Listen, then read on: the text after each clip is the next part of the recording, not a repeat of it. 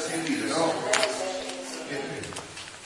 Come Gesù fa a noi i materiali e gli edifici, e non ci vuole altro che i popoli. Stavo facendo il mio giro nella creazione per seguire tutti gli atti della divina volontà che aveva fatto in essa. L'italiano lo capisci bene. E giunta al punto, quando l'ente supremo creò la Vergine, mi sono soffermata a considerarne il gran portento da cui ebbe principio la redenzione. E il mio dolce Gesù, muovendosi nel mio interno, mi ha detto: figlia mia, la redenzione e il regno della mia divina volontà sono andati sempre insieme. Per venire la redenzione ci voleva una creatura che vivesse di volontà divina, come viveva l'Adamo innocente nell'Eden, prima di peccare. E questo con giustizia, con sapienza, per nostro decoro, affinché il riscatto dell'uomo caduto fosse basato sul principio del come l'ordine della nostra sapienza creava l'uomo. Se non ci fosse una creatura in cui il mio fiat divino non avesse il suo regno, poteva essere un sogno la redenzione, non una realtà. Perché se nella Vergine non ci fosse il suo totale dominio, tra volontà divina e umana restavano come in cagnesco, e la volontà divina a distanza dall'umanità. Quindi la redenzione era impossibile. Invece la Vergine Regina piegò la sua volontà sotto alla volontà divina e la fece regnare liberamente. Con ciò le due volontà si fusero, si rappacificarono. L'umano volere subiva il continuo atto del divin volere e lo faceva fare senza mai opporsi, sicché il regno di esso teneva la sua vita, il suo vigore e il suo pieno dominio. Vedi dunque come incominciarono insieme la redenzione e il regno del mio fiat. Anzi, potrei dire che cominciò prima il regno del mio fiat, per seguire insieme l'uno e l'altro. E come per un uomo e una donna, perché si sottrassero dal mio volere divino, ebbe origine il regno del peccato e di tutte le miserie dell'umana famiglia. Così una donna, in virtù che fece regnare il mio fiat, fu fatta regina del cielo e della terra. Unita al Verbo eterno fatto uomo, ebbe origine la redenzione, non escludendo neppure il regno della mia divina volontà. Anzi, tutto ciò che si fece da me e dall'altezza della sovrana del cielo non sono altro che materiali ed edifici che preparano il suo regno. Il mio Vangelo si può chiamare le vocali, le consonanti, che, facendo da trombettieri, chiamano l'attenzione dei popoli ad aspettarsi qualche lezione più importante, che dovevano portar loro un bene più grande della stessa redenzione. Le stesse mie pene, la mia morte e la mia risurrezione, conferma della redenzione e preparativo del regno del mio voler divino, erano lezioni più sublimi e mettevo tutti sull'attenti d'aspettare lezioni più alte. E già l'ho fatto, dopo tanti secoli, che sono le tante manifestazioni che ti ho fatto sulla mia divina volontà, e quello che più ti ho fatto conoscere è come essa vuol venire a regnare in mezzo alle creature, per restituire loro il diritto del suo regno perduto, per abbondarle di tutti i beni e di tutte le felicità che essa possiede.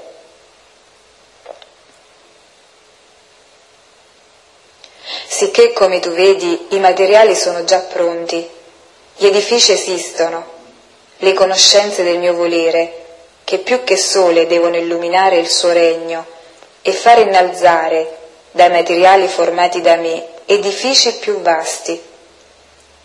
Quindi non ci vogliono altro che i popoli che devono popolare questo regno del mio Fiat. Allora, e di po- un attimo ci fermiamo, continuiamo subito. Allora, voi avete capito, qua è stato già tutto fatto. Adesso vi dico la parte che dobbiamo fare io e voi. Vi ricordate che vi dissi dopo qualche anno, ecco, è arrivato il tempo, poi dico la parte che dobbiamo fare, che dovete fare voi. Eh? I popoli si formeranno ed entreranno come si andranno pubblicando le conoscenze di esso. Quindi i popoli non hanno bisogno di altro che di conoscere questo, il resto lo farà tutto questa conoscenza. Allora, adesso veniamo al dunque, perché oggi è un discorso un poco molto più pratico anche, no? Allora, vabbè, beh, padre Costanzo, sei diocesano tu? Diocesano. Eh, tu conosci niente della Divina Volontà, di questo che stiamo parlando? Ho sentito parlare da... da Giampaolo. Allora, eh, va bene, questa è una rivelazione privata che Gesù fa, una mistica che è serva di Dio, di cui hanno iniziato la causa di beatificazione, capisci se parlo veloce? È una causa di beatificazione perché lei praticamente... ha scritto trentasei, trentasei volumi, diecimila pagine, oltre i volumi, diecimila pagine, aveva appena la prima elementare, perché l'autore di questi scritti Gesù dice che è lui. E in questi scritti Gesù che cosa rivela? Rivela un dono che si chiama il dono del divin volere, con cui sostiene questa rivelazione privata, l'uomo era stato creato già dall'origine con questo dono della divina volontà, come aveva il dono dell'immortalità e della scienza infusa, aveva anche il dono della divina volontà, in cui la volontà dell'uomo e la volontà di Dio fossero sempre fuse insieme. Questi scritti dicono che questo dono deve ritornare nell'umanità.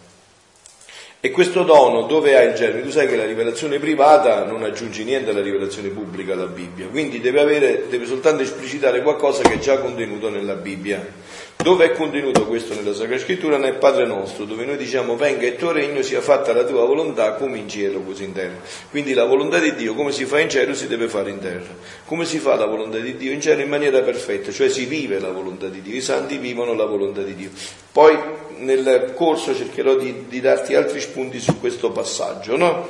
Quindi praticamente questa rivelazione ha la pretesa di dire che rivela come l'uomo viveva da Medeva prima del peccato originale, e però ha anche la pretesa di dire che questo regno deve venire nell'umanità, che questo è stato già decretato dalla Santissima Trinità e deve ritornare a vivere nell'umanità, ok?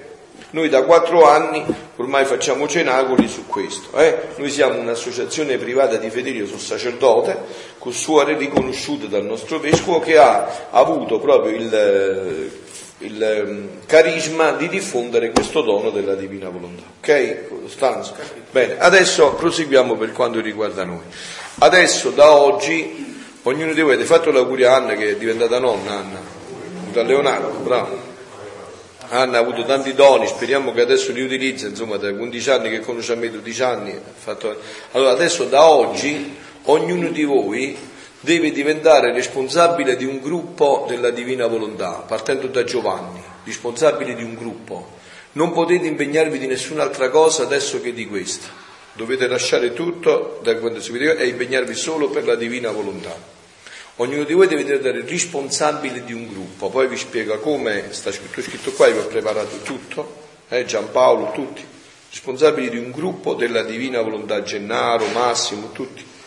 Responsabili, Massimo e Pina, tutti responsabili di un gruppo della Divina Volontà. Qua ci stanno tutte le norme facilissime come potete fare, quindi non serve neanche che vi preoccupiate ma poi come faccio, perché lo facciamo in un contesto di preghiera, quindi non serve tanto il fatto celebrale, quello poi verremo noi, verrò io, cioè serve un fatto di preghiera praticamente, no? Creare tanti cenacoli di preghiera che iniziano a diventare eh, germe per diffondere, Monica, tutti, eh?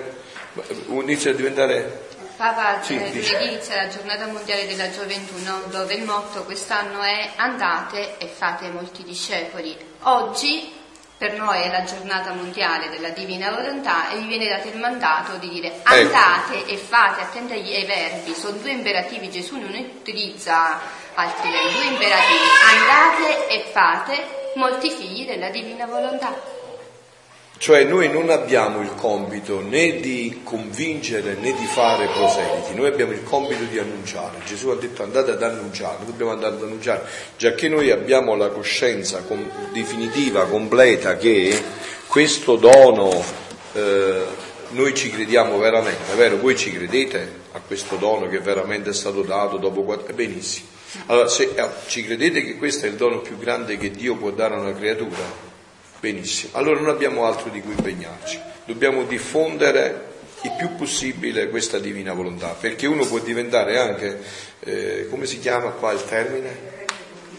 Referente e coordinatore anche di vari gruppi, visto che Tonino gira tanto, può diventare referente e coordinatore anche di vari gruppi, Giampaolo può diventare referente, Massimo può diventare, Monica può diventare referente anche di vari gruppi, Domenico può diventare referente anche di vari gruppi. Allora che cosa, come si fa poi praticamente, ve lo faccio spiegare un attimo da Concetta, no?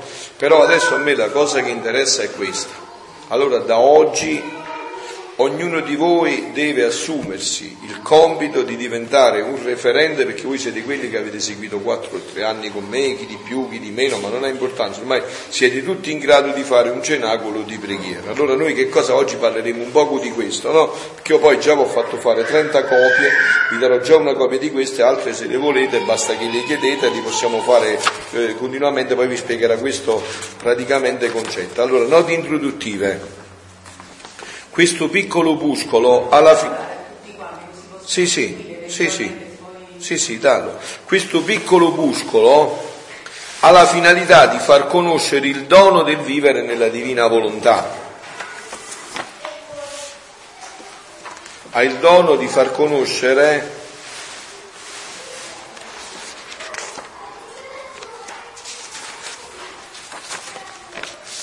di far conoscere il dono di vivere nella divina volontà, secondo la spiritualità della serva di Dio Luisa Piccarreta,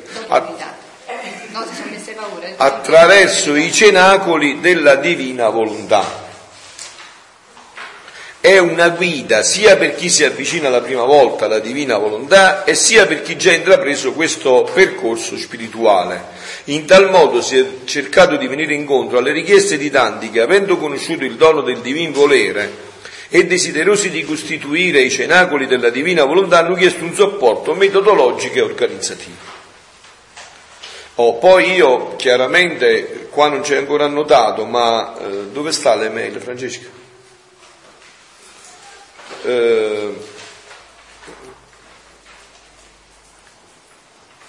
chiaramente poi noi avremo anche il supporto teologico di padre Joseph Iannuzzi, no? Perché mi ha risposto, adesso lui, noi abbiamo dato tutta la documentazione, lui ci risponde e dice ma che bello lo statuto, ho letto il decreto del vescovo che vi sostiene tanto, ho letto pure lo statuto e gli sviluppi del percorso spirituale della vostra comunità, ben equilibrata e radicata nella tradizione apostolica e nell'insegnamento magisteriale, carica di spiritualità profonda che si ispira sia alla santità della divina volontà sia alla consacrazione del voto speciale illimitato al cuore immacolato, secondo il più grande mariologo della storia San Luigi Maria Grignion de Montfort e al penultimo più grande mariologo della storia San Massimiliano Maria Kolbe. Meditavo l'apertura della vostra comunità all'apostolato in quanto siete incoraggiati a essere apostoli della divina volontà, senza però trascurare l'importanza della vita contemplativa, quale contemplazione sostiene e rende fecondo l'apostolato. Quindi io adesso non ho avuto modo di contattare padre Joseph e quindi eh, Joseph non ho avuto molto il suo nome sul, sul, eh, su questo, ma poi lo metterò come supporto teologico e dottrinale. Abbiamo lui che è dottore in tutto questo, no? Perché lui probabilmente eh, verrà a vivere un po' con noi, adesso vedremo come strutturare la faccenda insieme a lui, no?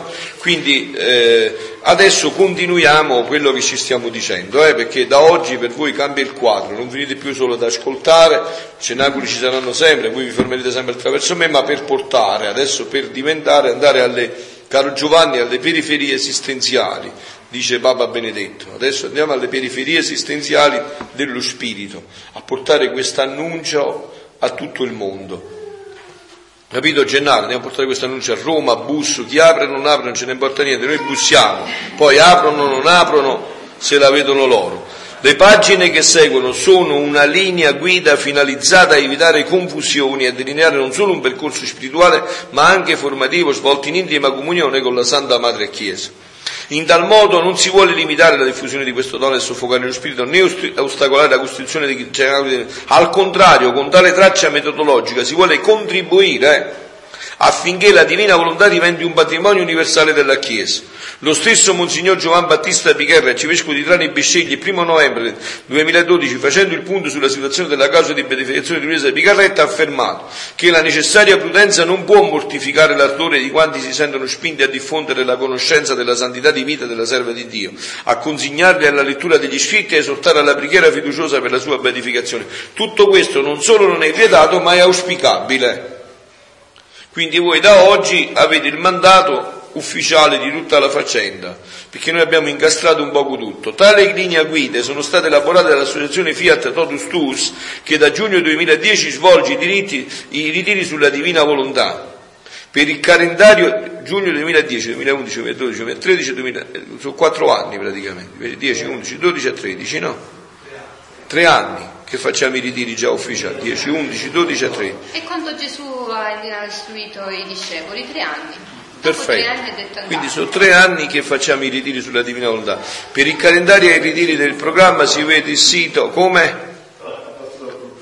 La puoi fare, dillo. No, erano tre anni quando c'era la C, quindi per il calendario di Dio sarà ancora qua. Appunto. E con i cinacoli della Divina Volontà desidera condividere il dono della Divina Volontà con quanti hanno trovato la perla preziosa del Divin Volere. Va bene, poi qua c'è l'iscrizione della nostra associazione, ve la potete vedere poi voi con calma, dove praticamente c'è tutto l'iter che noi abbiamo e la, la, l'ufficialità di come andiamo a diffondere questo dono della Divina Volontà. Arriviamo un poco alla pagina eh, dove sta. Sì, prima del dodici, alla pagina dieci, l'apostolato e missione eh, che riguarda noi, no? La sintesi della missione si trova nel documento Il servizio dell'autorità e l'obbedienza numero ventiquattro. Si è in missione quando, lungi dall'inseguire la propria affermazione, si è in primo luogo condotti dal desiderio di compiere l'adorabile volontà di Dio. Tale desiderio è l'anima dell'orazione: venga il tuo regno, sia fatta la tua volontà. È la forza dell'apostolo. Quindi praticamente questo è un documento della Chiesa, documento del Magistero della Chiesa, autorità e obbedienza, che noi abbiamo inserito nel nostro statuto, che conferma in pieno quello che noi andiamo a fare, che stiamo facendo e andremo a fare, no? Perché voi dovete sapere che eh, è più grande davanti a Dio un atto nella Divina Volontà che di tutti i conventi. Io sapete che costruisco un convento, c'è cioè una casa, tu, questa è tutta monnezza, non conta niente. Un atto della Divina Volontà supera infinitamente tutte queste opere esterne messe insieme. Quindi noi questo andiamo a insegnare, un atto della Divina Volontà supera infinitamente tutto questo. Padre Costanzo, Don Costanzo, allora Luisa dice nei suoi scritti, no? Che differenza c'è tra un atto umano e un atto divino, no? Mettiamo che io venga nel mio convento San Francesco, no? O Padre Pio, San Pio, conosci tu questi santi, no? Bene, viene nel mio convento San Francesco o San Pio e noi ci mettiamo insieme a lavare i piatti, io da una parte e lui dall'altra. Stiamo facendo due atti di obbedienza davanti a Dio, perché ci ha detto il guardiano, la guardiana del convento, che dovevamo lavare i piatti, ok? Tutti e due stiamo facendo quest'opera davanti a Dio. Bene, quanto vale questo davanti a Dio? La mia vale tanto quanto vale l'opera di un peccatore, povero peccatore in via di conversione. Beh, quella di San Francesco è il massimo della santità umana, quindi è un atto differente e grandissimo, ok? Ma se io dico a Gesù, Gesù vieni tu a lavare i piatti, me, e Gesù viene veramente, le sue mani entrano dentro le, tue, le mie mani, il mio corpo entra dentro il mio corpo, e San Francesco lava i piatti da una parte e Gesù dall'altra, che differenza c'è tra i due? Una differenza infinita. Lui sta facendo un atto umano di santità, ma è firme, non può travalicare il tempo, lo spazio, il luogo, niente. Invece l'atto di Gesù è un atto come Domenico. Eterno, immenso e infinito. Eterno, immenso e infinito. Quindi praticamente io mentre sto lavando i piatti, o meglio, mentre Gesù sta lavando i piatti in me, io sto convertendo i peccatori, sto impedendo al giovane di suicidarsi, sto aiutando all'ammalato ad affrontare la croce, sto cercando, sto beneficando tutte le anime del purgatorio e sto aumentando tutta la gloria accidentale di tutti i santi e gli angeli nel paradiso mentre lavo i piatti. perché è un atto divino, quindi è eterno, infinito ed immenso. Divino perché ho chiesto a Gesù di lavorare della... Bravo a Costanzo. Attraverso me. Perfetto. E queste conoscenze, tu sai, no? Che la conoscenza precede tutto. Tu non puoi amare se non conosci. Devi prima conoscere. Eh?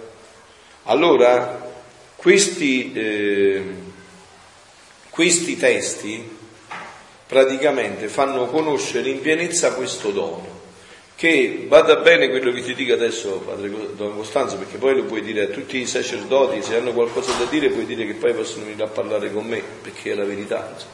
Questo dono non lo conosceva San Francesco. Tu hai visto che oggi, non so se hai fatto l'ufficio delle letture, ci sarà il profeta Elia che è stato preso su un carro di fuoco. Non lo conosceva manco Elia questo dono.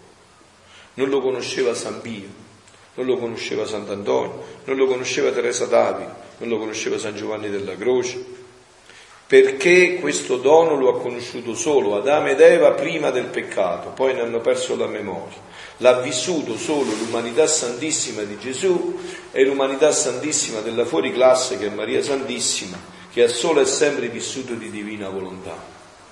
Lei ha sempre e solo nella sua vita fatto atti divini, dal primo momento all'ultimo momento. Ecco perché Gesù si è potuto incarnare, perché è entrato in una volontà divina. Qua non si tratta solo, padre Costanzo, Don Costanzo, di fare la volontà di Dio. Fare la volontà di Dio la devono fare tutti, se no in paradiso non si va.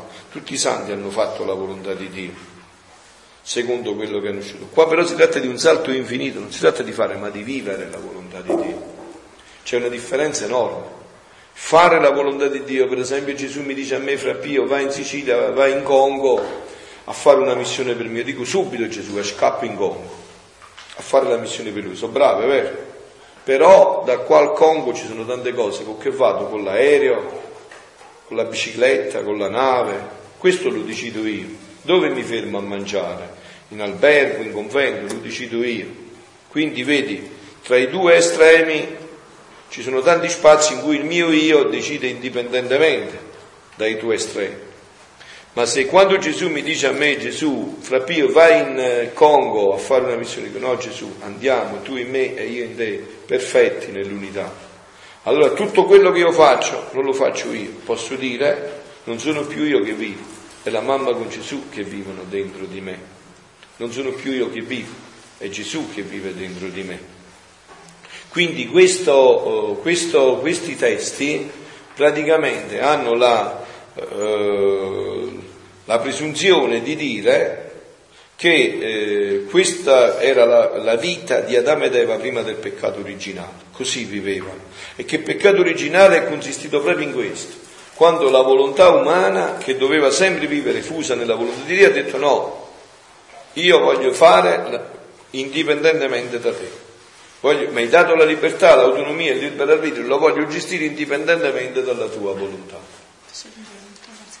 Sì, Gesù, sempre. Gesù praticamente a Luisa in questi volumi gli fa vedere, perché questa è la prima volta che è nella storia della mistica, eh, tutto ciò che la divinità faceva nell'umanità santissima di Gesù, no? Noi diciamo sempre che Gesù era vero Dio e vero uomo e che l'umanità era in unione ipostatica con la divinità. Però questo noi lo diciamo per pura fede, però se dovevamo... Eh, spiegarlo come questo avveniva e se questa era una cosa esclusivamente dell'umanità santissima di Gesù oppure ci può appartenere pure a noi, ci mancava praticamente il sustrato teologico e conoscitivo per poterlo dire. Praticamente a Luisa Gesù gli spiega tutto ciò che la divinità faceva nell'umanità, quindi tutto ciò che avveniva all'interno di Gesù. E perché come... Gesù nella sua umanità, come centro della sua umanità, perché Gesù aveva una volontà umana e una volontà divina. La volontà umana ha sempre, eh, ha, ha sempre rinunciato per far vivere la volontà divina. Il centro dell'umanità di Gesù era la divina volontà. Perciò dirà, mio cibo è fare la volontà del Padre mio. Io, io ho un cibo che voi non conoscete, il mio cibo è la volontà del Padre mio. O nell'altro passo del Vangelo di Giovanni, quando dice: voi non siete in... ho molte altre cose da dirvi, ma per adesso non siete in grado di portarne il peso. Quando verrà lo Spirito Paraclito, Lui vi rivelerà la verità tutta intera. E in questo c'è il dono della Divina Volontà. E Gesù gli spiega come lui in ogni azione che faceva, lui era, si sa che era falegname, no? Quindi batteva i chiodi, faceva le sedie, i tavoli. Lui in quel momento, la divinità che faceva? Quello è un atto puramente umano. E la divinità dormiva? O era in azione? E se era in azione, che azione faceva? Visto che abbiamo detto poco fa che la divinità, eh, un atto divino è immenso, infinito e eterno. Lui in quel momento, mentre inchiodava eh, con i chiodi le, i, i, la, la tavola per fare le, la sedia, il tavolo, quello che stava facendo, lui in quel, contemporaneamente eh, santificava tutte le azioni di tutti gli uomini di tutti i tempi. Come divinità nel frattempo faceva nascere molti alla luce della vita, molti invece li richiamava uh, da, da questa terra alla patria celeste. Gli spiega praticamente tutto ciò che la divinità faceva nella sua umanità in ogni azione e come noi adesso possiamo riprendere quegli atti rendendoli, perché per Dio non c'è... Eh, passato, presente e futuro, no? Perché sennò sarebbe in divenire, e se è un essere in divenire come lo siamo noi, può essere un essere, è un essere imperfetto, perché il divenire porta o all'imperfezione o alla perfezione. E, e, ma Dio è l'essere perfetto, se no smondiamo tutto. E ci insegna come noi possiamo essere perfetti, richiamando, dice Gesù, fa lo stesso, lo stesso paragone che fa con l'Eucaristia, no? Come il mio atto adesso, il parlare in questo momento, dicendo mentalmente, perché io mentre parlo, mentalmente sono libero, ho la, ho la facoltà di essere libera. Posso chiamare continuamente a dire, vieni Divina Volontà a guardare in me, perché io in questo momento sto guardando, vieni Divina Volontà a parlare in me, perché sto parlando. Adesso, adesso te lo faccio sentire proprio questo brano che ha citato la madre, eh? Così lo senti direttamente dalla voce di Gesù, cioè da quello che ha scritto Gesù. Questo è spinto. Questo vi serve adesso a voi perché sarete i primi annunciatori del regno.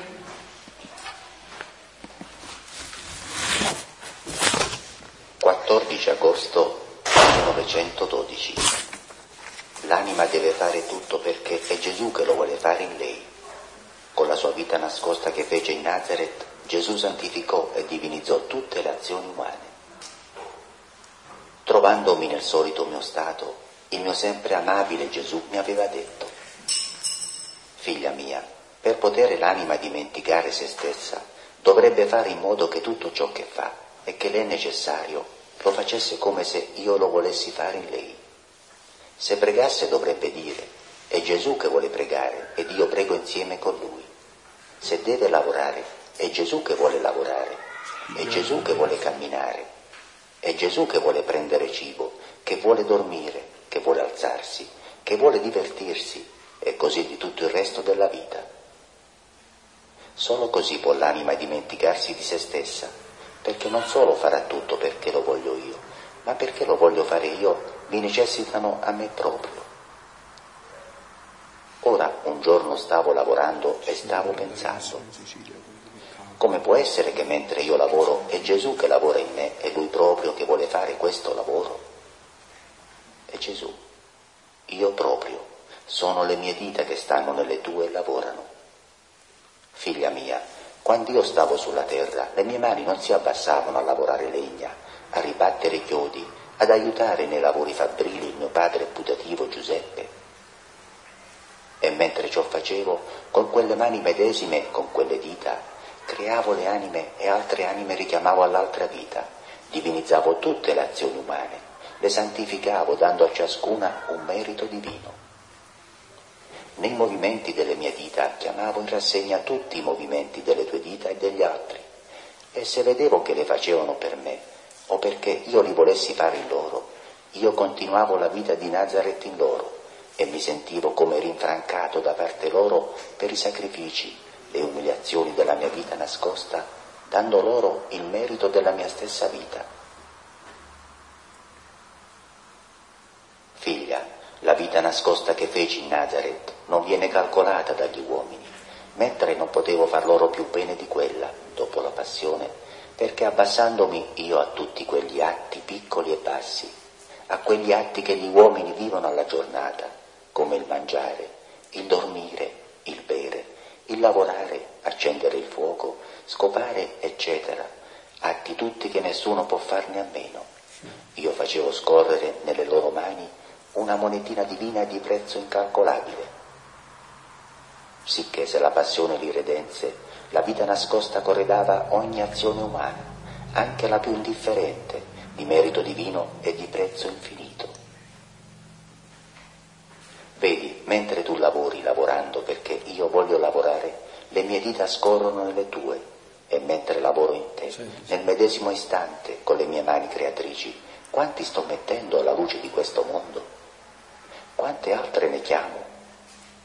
Quante altre santifico, altre correggo, altre castigo, eccetera. Ora tu stai con me a creare, a chiamare, a correggere ed altro, sicché come tu non sei sola, neppure lo sono io nel mio operare, ti potrei dare onore più grande. Ma chi può dire quello che comprendevo, il bene che si può fare a noi e agli altri, facendo le cose perché Gesù le vuole fare in noi? La mia mente si perde. Perde, perciò faccio punto. Allora, Don Costanzo, tu sei molto tifoso della Madonna, mi bene alla Madonna? La parola di alla Madonna, alla ah, Madonna. Allora, sì, sì, sì, sì. Ecco allora chi ti ha fatto la grazia di portarti qua oggi, eh?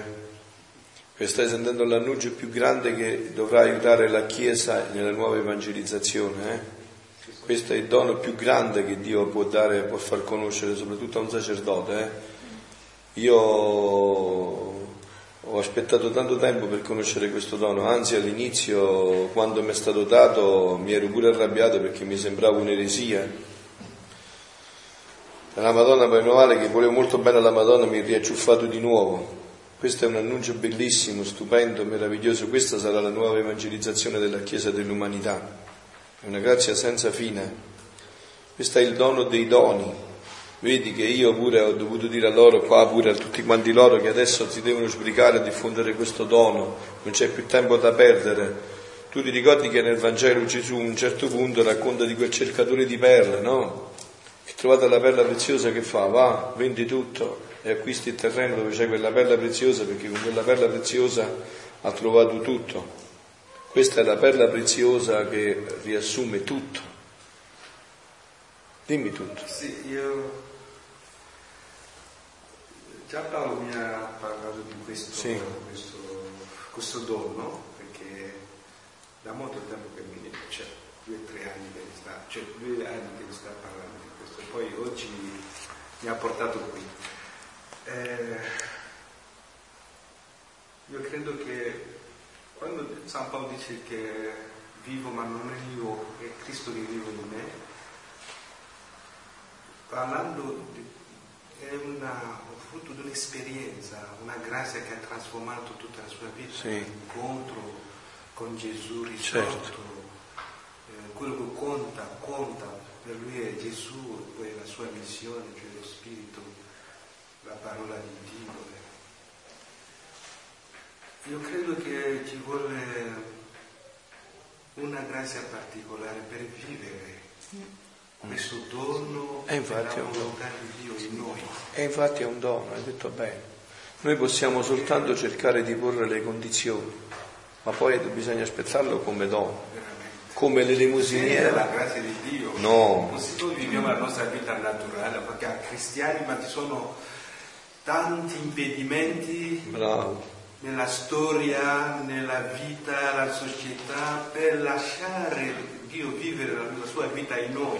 Benissimo, sono d'accordissimo con te. Bravo. Chiede una grazia particolare. Sì, sì.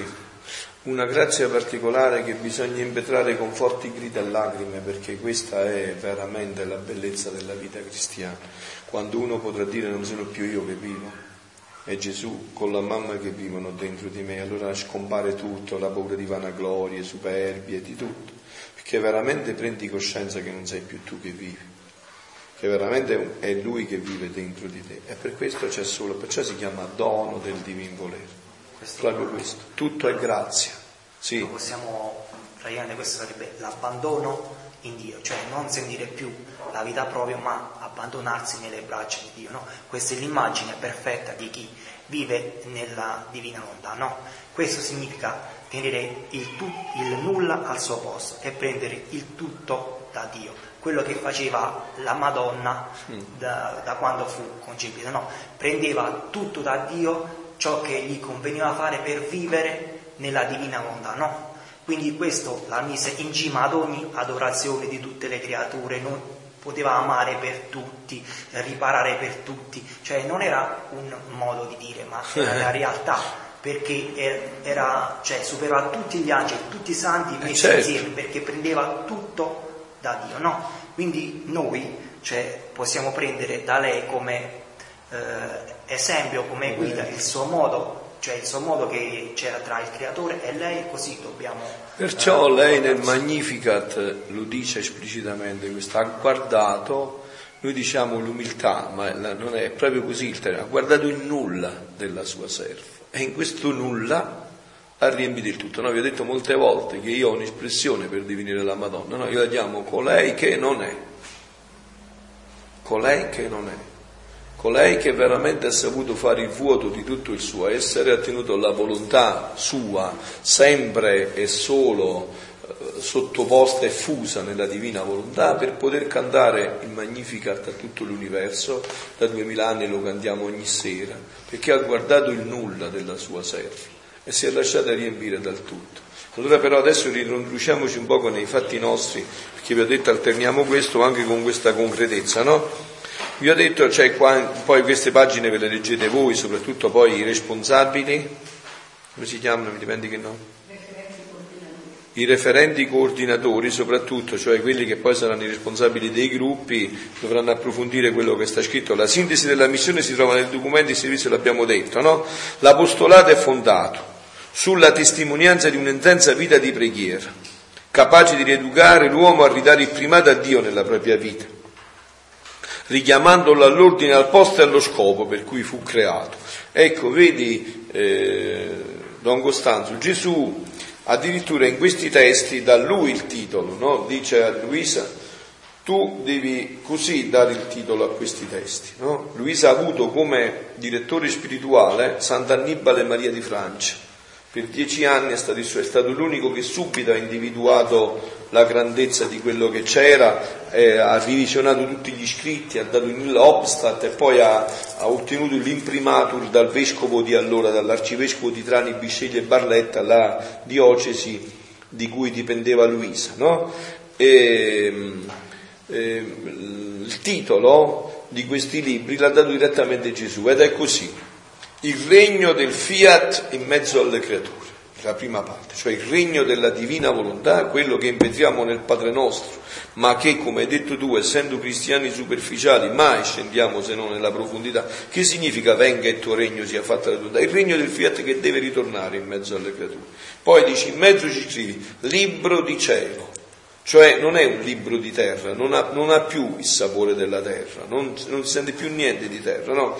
Io ho letto qualcosa dell'epistolario di Padre Pio, la salita al Monte Carmelo di San Giovanni della Croce, eh, Santa Teresa d'Avila, Castello Interiore, no? Però Santa Faustina Kowalska, Santa Teresa del Bambino Gesù, Storia di un'anima, il diario di Santa Faustina Kowalska, però per quanto stupendi, meravigliosi, ma tutto però poi rimane nella terra, perché è un libro che non può andare oltre la terra, non, non viene, non è proiettato dal cielo, no? Qua invece già il titolo ti dice libro di cielo e sotto ci scrive il richiamo della creatura all'ordine, al posto e allo scopo per cui fu creata da te.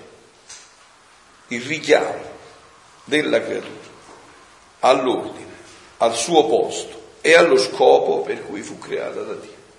Noi, noi l'abbiamo riprodotto nel nostro statuto, dove abbiamo detto sulla testimonianza di noi, capaci di ridare l'uomo al primato di Dio, richiamandolo all'ordine, al posto al cui fu, fu, fu creato, essere immagine e somiglianza di Dio. Istituire gruppi di preghiera itinerante e scuole di preghiera, va bene, formare gruppi di ventiquattro ore, diffondere la consacrazione al cuore immacolato di Maria, perché noi diciamo, eh, Don Costanzo, che la consacrazione al cuore immacolato di Maria è la base per la divina, perché che cosa porta il consacrarsi al cuore immacolato di Maria? A vivere come la Madonna ha vissuto, cioè la Madonna sola è sempre vissuta di divina volontà, perché che cosa è la consacrazione al cuore immacolato di Maria? È l'atto tra due persone, libere e razionali, in cui uno chiede e l'altra concede il proprio modo di pensare, di volere e di agire. Quindi noi diamo come base la consacrazione al cuore immacolato di Maria. Poi abbiamo nell'apostolato, quindi che riguarderà anche voi, i, coloro che saranno i referenti, accoglienza per far sperimentare il carisma, ritiri spirituali, studi, convegni, pubblicazioni editoriali, diffusione mediatica della divina volontà. Cioè voi avete sentito che Gesù in questo brano che vi ho fatto ascoltare poc'anzi dice: guarda, qua è tutto pronto, adesso si tratta di far conoscere, non c'è più tempo da perdere. Palazzo è stato fatto, il re c'è, la regina c'è, mancano i sudditi. I sudditi per entrare in questo palazzo devono conoscere. Quindi il nostro compito adesso è far conoscere. Far conoscere tutto questo. Adesso siamo stati tre anni insieme, abbiamo parlato di tante cose, abbiamo cercato tutto di suffragarlo con la Sacra Scrittura, il Catechismo della Chiesa Cattolica. Adesso voi in un contesto di preghiera, poi verranno, vedrete le linee guida, sta tutto chiarito, come si, si, si muove, senza creare danni o senza creare difficoltà a nessuno, no? Un movimento stupendo, perché noi qua abbiamo un solo compito, abbiamo capito che Gesù brama, brucia, arde dal desiderio di far conoscere questo regno della divina volontà, no? Ma voi a Gesù lo vedete più qua, dove sta Gesù? Io non lo vedo, dove sta? Appunto, quindi Gesù però non ha le mani, ha bisogno delle tue mani. Gesù non ha i piedi, ha bisogno dei tuoi piedi, non ha più gli occhi, ha bisogno dei tuoi occhi. Quindi noi siamo coloro i quali dobbiamo diffondere tutto questo e farlo nella Chiesa, con la Chiesa, attraverso la Chiesa. E io vi ho detto sempre, così lo sente pure Don Costanzo, che io amo la Chiesa più della Madonna di Gesù, molto di più, perché la Chiesa mi ha dato a me Maria e Gesù. Fuori dalla Chiesa io non conosco niente, non so niente fuori dalla Chiesa, non voglio sapere niente. Cioè, quindi deve essere tutto, anche qua vedete, un rispetto per il vescovo, il parroco, andarlo a proporre. Il parroco non vuole, si va a una parrocchia vicina, dove c'è il parroco che accoglie e si fanno i cenacoli con le persone che vogliono venire. In chiesa? In casa anche, chiedendolo al parroco. Perfetto, sta tutto scritto. Troverete tutte le linee guida. Troverete tutte le linee guida. Ma se troviamo un sacerdotore che dice, ma chi è che crede, che cos'è la mia volontà, che facciamo? Spiegate chi è Luisa Piccarreta e chi è la divina volontà. Certo, sempre questo. Come? Manuale per il certo. Questo qua si può utilizzare anche per loro, lo potete lasciare, noi facciamo tutte le cose. Qua c'è, certo, qua c'è scritto tutto, sì, sì, sì. Noi possiamo farvi quante copie volete. Potete far chiamare poi a noi, eh. Come? Questi ostacoli li troviamo. Sì, sì, ma non fa niente, noi li abbiamo già previsti, adesso lo sentite, qua non c'è niente. Quando trovi l'ostacolo vai all'altra parrocchia vicina dove già si sta facendo. Per esempio noi già abbiamo una rete che adesso inizieremo ad animare, io sto già andato a Benevento, sì, ma... sono stato a... Benevento è già passato da... Sono stato da voi a Salerno anche, no? Sì, eh, sì. Beh, per esempio, quindi non c'è problema, si potrebbe fare per esempio dove siamo stati, se quel parroco dove siamo stati a fare quella messa all'aperto, eh, beh, per favore. Sì, ma non c'è problema, cioè, adesso seguiamole insieme le linee, vedete che ci stanno tutte le risposte a quello che vi ho detto per cercare, adesso andiamo appunto in questo, i cenacoli della divina volontà. L'associazione Fiat Totus Tuus, considerati il carisma e l'apostolato, desidera creare una rete di cenacoli nella divina volontà, guidati da referenti, coordinatori e laici, coordinatori laici, cioè quindi noi. Abbiamo avuto dalla Chiesa l'imprimatur che possiamo, siamo nella Chiesa, questo carisma è riconosciuto e noi lo possiamo diffondere, perfetto. Abbiamo aspettato, abbiamo pregato e Dio ha realizzato, no? Adesso avremo anche l'apporto di Padre Joseph, a quanto sembra al novantanove per cento, è così, quindi siamo proprio nella pienezza più completa, ok? Benissimo. Adesso noi che facciamo? Abbiamo dei laici che abbiamo formato e stiamo formando, e continuamente noi, noi li, ass- ci, li assistiamo da dietro le spalle. Quando c'è difficoltà siamo noi a intervenire, a suffragare tutto questo. Questi laici coordinatori che fanno? Iniziano a creare dei cenacoli di preghiera. Quindi non, non è tanto un aspetto, come dire, celebrare, sono cenacoli di preghiera, e spieghiamo anche come. Adesso vediamo insieme come. Cioè il responsabile, per esempio, non so, il gruppo Salerno e Provincia è Tonino, perfetto. Tonino è il responsabile dei, co- dei coordinatori di tutta questa faccenda. Quindi eh, che fanno? Un gruppo a Scalea, un altro a San Marzano, un altro a, a Doeglie, insomma, eh, perfetto, non c'è problema. Adesso lo vediamo insieme, no? Questo sviluppo. Lo scopo dei cenacoli di divinità è far conoscere il dono di vivere nella divina volontà, secondo gli scritti della serva di Dio Luisa Piccarreta. Il cenacolo della divina volontà è costituito da un numero variabile di persone che appartengono alla stessa parrocchia o a parrocchie diverse anche di paesi limitrofi. Quindi non so, per esempio, diciamo, un provato sacerdote di San Marzano non vuole, vuole quello di Sarno, perfetto. L'incontro di preghiera si fa sanno, e quelli di San Marzano ci sono persone che vogliono dire, guarda, noi abbiamo un cenacolo di preghiera, dove si fa? Eh, c'è una struttura che dà o parroco? No, c'è una casa che si mette a disposizione? Sì, perfetto. Noi adesso siamo stati anche l'altro giorno a San Bartolomeo in Caldo, è un paese un po' africano, però insomma, siamo stati a San Bartolomeo in Caldo, e praticamente là abbiamo proposto, già ho fatto questa proposta, adesso la lo proporranno al parroco, tutto, si vedrà se si evolve questa situazione, insomma. Quindi ci sarà un coordinatore che può essere anche uno che si deve muovere, non c'è problema, insomma, no? Quindi eh, è opportuno che le persone che aderiscono alla Divina Volontà abbiano più o meno la stessa conoscenza e incomincino insieme il primo incontro. La frequenza sia costante per evitare che il cenacolo si blocchi nel cammino. Il cenacolo della volontà sia svolto almeno due volte alla settimana e abbia almeno la durata di un'ora. I contenuti del cenacolo della volontà siano definiti in maniera flessibile secondo il numero dei partecipanti, la conoscenza o meno della spiritualità della divinità, della divinità utilizzando lo schema proposto e adattato. Io alla pagina dietro vi ho fatto anche uno schema che però il coordinatore può dire, va, io lo voglio adattare così per questo mio gruppo perché è in questo cammino, perfetto. Ci sentiamo in contatto, per esempio tu, tu dici, guarda, io sto facendo cinque cenacoli qua in, a, a Salerno, dieci cenacoli, cinque, sei li ho impiantati così, questi quattro mi sembra che vorrei fare per così perché vedo che ancora non sono pronti per questo, vorrei entrare in questo modo, non so, dire un rosario sulla divina volontà anziché fare questo, eh, perfetto, cioè non c'è problema.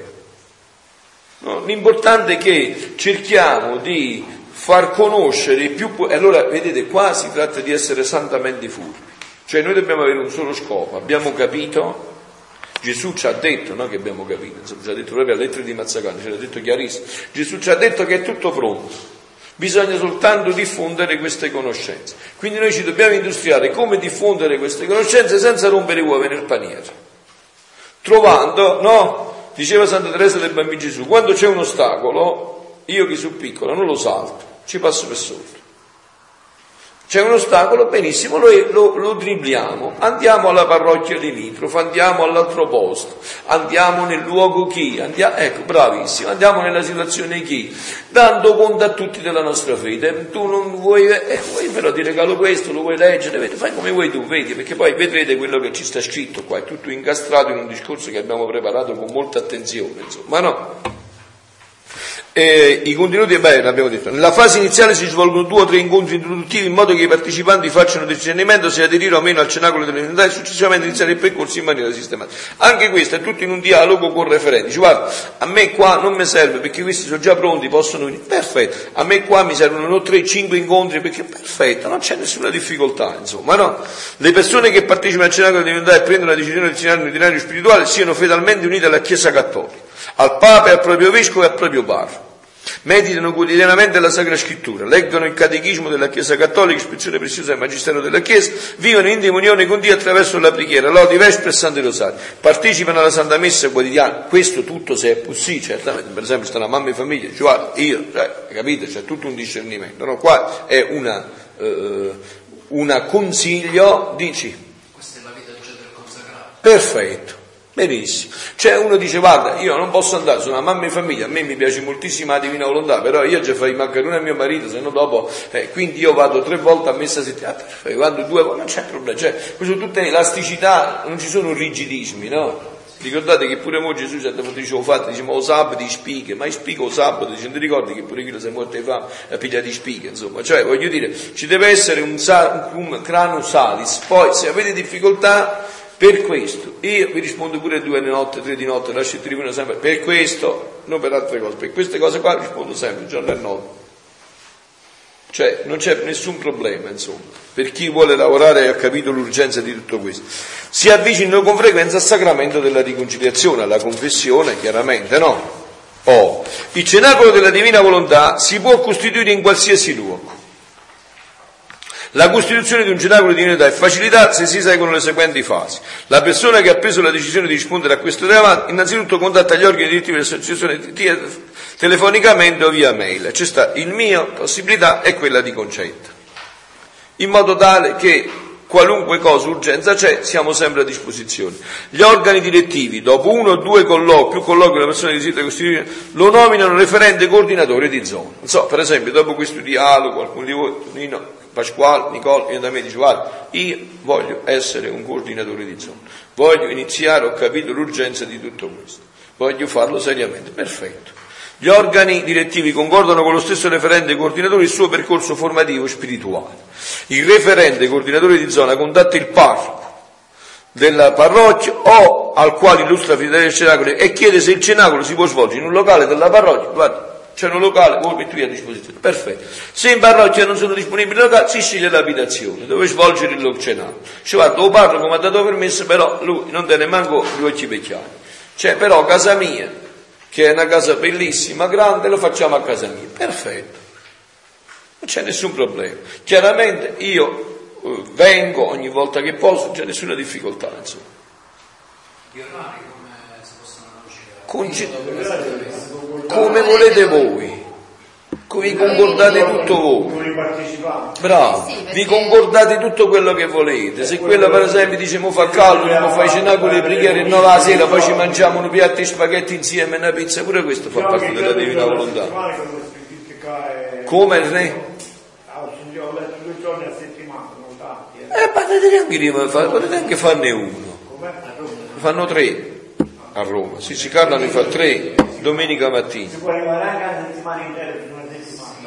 Certo, vabbè, ma questo ve lo gestite voi. Se per esempio un gruppo due dice guarda, noi potremmo fare una volta alla settimana, iniziate con una volta alla settimana, noi abbiamo messo due per dare giorno esperto. Se lui dice guarda, possiamo fare una volta alla settimana, mo momentaneamente vogliamo fare due volte ogni quindici giorni, una volta, questo qua non, non è problema questo. Il problema è cercare di iniziare a costruire queste cose su quisquiglie.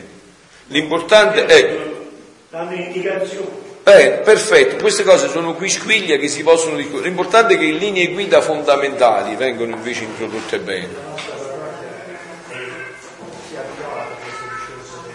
Dei gruppi, dei gruppi adulti, sono quei gruppi che hanno guidato il gruppo e hanno cominciato a parlare della lingua. Ecco, da questo si comincia. Appunto. Appunto, quando voi vedete che si è costituito un gruppo specifico sulla Divina Volontà, allora noi interveniamo, no? Per esempio, dove stai tu?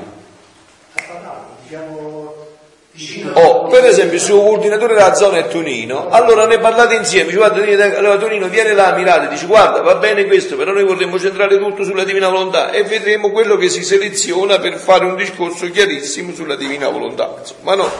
Da cosa nasce cosa? Vediamo tutto il resto.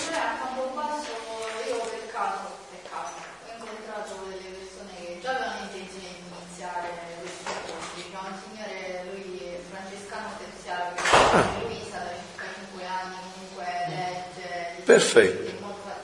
Abbiamo iniziato una volta a settimana, mm. specifico su vabbè, Sacra Scrittura. Bene, e con quello va bene sempre. Quello la presentazione delle suore, noi siamo in una chiesa dove ci sono delle suore, cioè il parroco comunque non lo sa.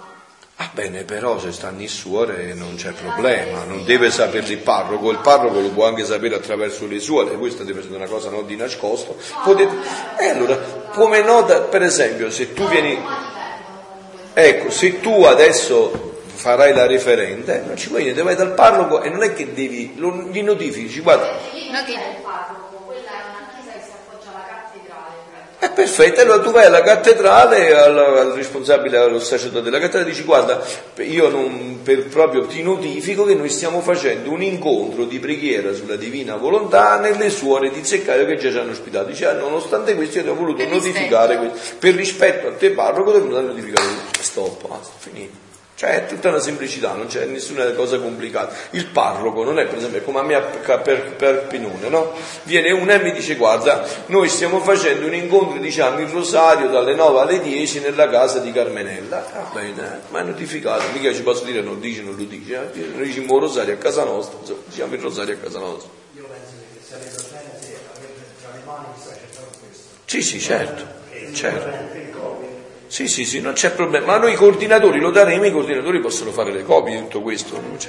Oppure lo possono chiedere a noi, perché non c'è problema, insomma, quando ci avete bisogno di copie, noi abbiamo una, una che ci tratta anche bene, come diciamo dal punto di vista economico, insomma, non si paga neanche molto, quindi possiamo farlo tranquillamente.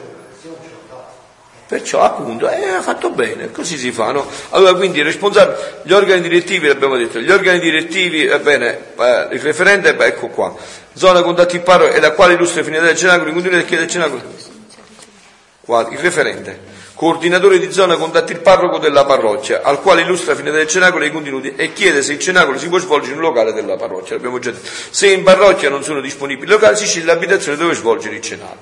Secondo la disponibilità dei partecipanti del Cenacolo si comunica al parroco il luogo dove si svolge il Cenacolo, il giorno e l'orario. Come ha detto, hai capito? Ci ci vado noi il giorno e notte, eh, facciamo un Cenacolo di preghiera e della notifica, noi siamo là a pregare dalle suore, ma già, cioè, sono, già essendoci le suore c'è già una sicurezza perché poi... appunto. Anche perché le suore, insomma, hanno tutto il diritto, sono nel territorio, al limite loro, allora si pre, si, in questo caso si presume anche che ci hanno fatto le suore, non ci sarebbe neanche bisogno tu, perché le suore sono loro responsabili, cioè noi li ospitiamo a casa nostra, quindi eh, c'è un parroco, ce, ce la vediamo noi, insomma, no? Se il parroco non dà in consenso, ecco vedete, per la costruzione del Cenacolo deve andare proprio, senza creare contrasti o divisioni, il referente coordinatore contatta il parroco di una parrocchia limitrofa, o si unisce a un Cenacolo già costruito in un'altra parrocchia limitrofa. Quindi senza creare problemi, difficoltà, no? Quel sacerdote non vuole sentire parlare di questo, non gli interessa, non, non è una cosa, non c'è problema.